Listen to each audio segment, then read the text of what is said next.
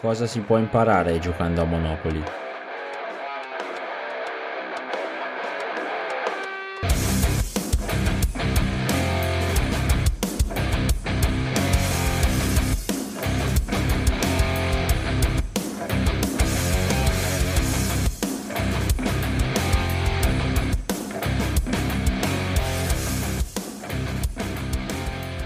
Bentrovati da Federico Sormani e benvenuti in una nuova puntata di Untold Money, alfabetizzazione finanziaria, finanza personale e investimenti. Quali sono le lezioni che si possono apprendere giocando a Monopoli? Cosa può insegnarci questo gioco da tavola famosissimo che tutti quanti almeno una volta ci abbiamo giocato nella vita? Mi è capitato di recente di rigiocare a questo gioco ed è stata la prima volta che ci giocavo in età adulta ed è stata la prima volta che ci ho giocato dopo aver sviluppato una certa mentalità da investitore Infatti, l'ultima volta che ci avevo giocato ero sostanzialmente un bambino e lo vedevo con gli occhi di un bambino, cioè lo vedevo come un semplice gioco. Ma questa volta invece ho visto questo gioco sotto un altro aspetto, sotto un punto di vista totalmente differente ed è stato veramente bello vedere come certi concetti di finanza personale siano applicabili al gioco del Monopoli e come questo gioco da tavola può darci delle vere e proprie lezioni su come gestire i nostri soldi. Il Monopoly, a mio avviso, è molto più di un semplice gioco e ora andiamo a vedere il perché. Innanzitutto il Monopoly ti può dire che tipo di investitore sei. Se sei un investitore che preferisce fare investimenti più sicuri, fra virgolette, acquistando delle case o attività che hanno un basso costo ma che hanno anche una bassa rendita, oppure se preferisci acquistare case o attività con un rendimento più elevato. Perché se ad esempio considerassimo l'acquisto di una casa sul terreno più costoso del gioco, sappiamo che per acquistare quella casa dovremmo sborsare una grossa cifra che ci potrebbe portare ad una bancarotta che potrebbe azzerare tutta la nostra liquidità, a fronte però di un possibile ritorno su questo investimento molto elevato, dato che le case sui terreni più costosi sono quelle anche con una rendita più elevata. Oppure dall'altra parte possiamo chiaramente investire investire una cifra molto più bassa per acquistare case su terreni con un prezzo più basso, ma sappiamo dall'altra parte che ovviamente questa rendita generata da queste case sarà molto più bassa. Un altro concetto che ci trasmette questo gioco è quello di sfruttare l'interesse composto. L'obiettivo infatti è quello di acquistare case o attività per poter generare un flusso di cassa in modo tale da aumentare quelle che sono le nostre entrate per poi andare a reinvestire tutti questi soldi per comprare nuove attività o case affinché a sua volta queste possano generare altro flusso di cassa, ulteriori soldi che entrano nelle nostre tasche così da acquistare sempre nuove case e sempre nuove attività,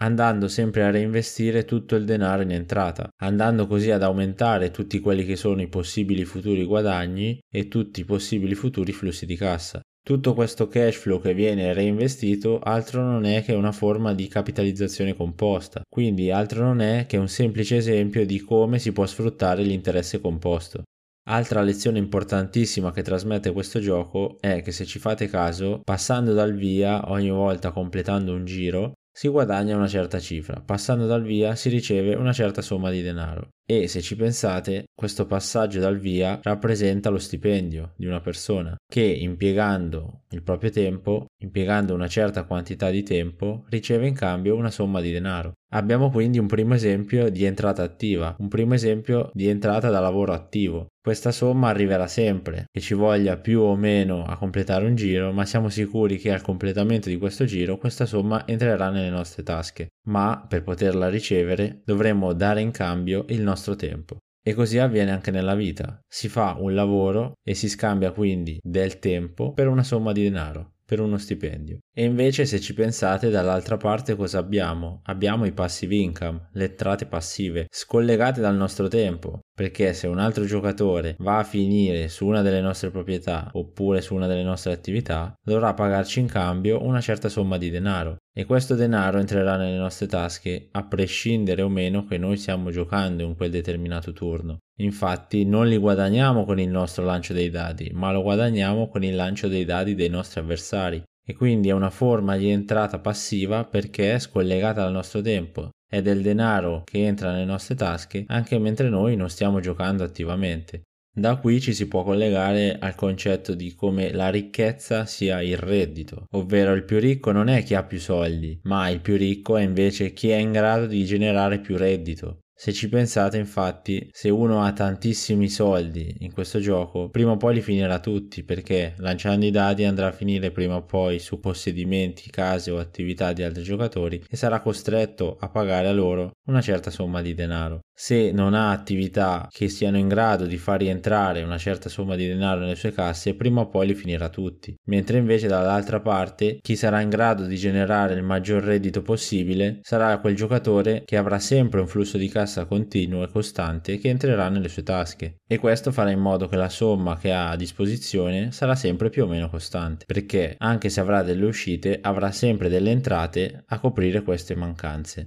Un'altra importantissima lezione che ci può dare il Monopoli è quella di avere una strategia, avere un obiettivo ben chiaro. Non bisogna comprare tutto, ma bisogna comprare con criterio, comprare con una strategia. Le proprietà migliori non sono quelle più costose, ma sono quelle dove c'è maggiore transito nel gioco. Ad esempio, le caselle successive alla prigione, quindi tutte le caselle dopo la prigione, sono le caselle dove statisticamente ci si finisce più spesso, dato che ci sono sempre alte probabilità di finire in prigione dovuto alla dinamica del gioco e quindi molti giocatori transiteranno sempre sulla zona immediatamente successiva a quella della prigione. Quindi tutte quelle proprietà che si trovano dopo la prigione sono le proprietà che hanno la maggiore probabilità di vedere passare su di esse un gran numero di giocatori, quindi con la maggior probabilità che dei giocatori ci si fermino e che saranno quindi costretti a pagare l'affitto ai proprietari che hanno costruito la casa su quel terreno. L'investimento immobiliare migliore o più redditizio potrebbe essere quello dove c'è più richiesta per un certo tipo di immobile, dove c'è un mercato più liquido, non per forza dove c'è l'immobile col prezzo o il valore più alto. Inoltre, la lezione che forse ritengo la più importante che può dare questo gioco è quella della gestione della liquidità, ovvero avere sempre a disposizione della liquidità, che si può applicare nella vita di tutti i giorni con l'avere un fondo di emergenza. Nel gioco infatti ci sono gli imprevisti, che si possono anche qui applicare alla vita e avere sempre a disposizione una certa somma di denaro liquido ci permette di far fronte a questi imprevisti così da poter pagare subito tutto quello che ci capita che non potevamo prevedere altrimenti saremmo costretti a disinvestire i nostri investimenti, quindi ad esempio ad ipotecare delle case o a vendere ad altri giocatori le nostre case o le nostre attività, in modo tale da avere della liquidità per pagare questi imprevisti. Se invece abbiamo un fondo di emergenza, abbiamo a disposizione una somma liquida di denaro, possiamo far fronte a tutte queste spese senza dover svendere i nostri investimenti perché appunto l'alternativa sarebbe quella di vendere i nostri asset, ma più che vendere sarebbe svendere, perché se siamo nella condizione di dover vendere per forza, se siamo nella condizione di aver bisogno di soldi, il rischio è proprio quello di svendere le case o le attività ad un prezzo minore di quello che è in realtà il suo valore e lasciando così quindi delle possibili occasioni ad altri investitori.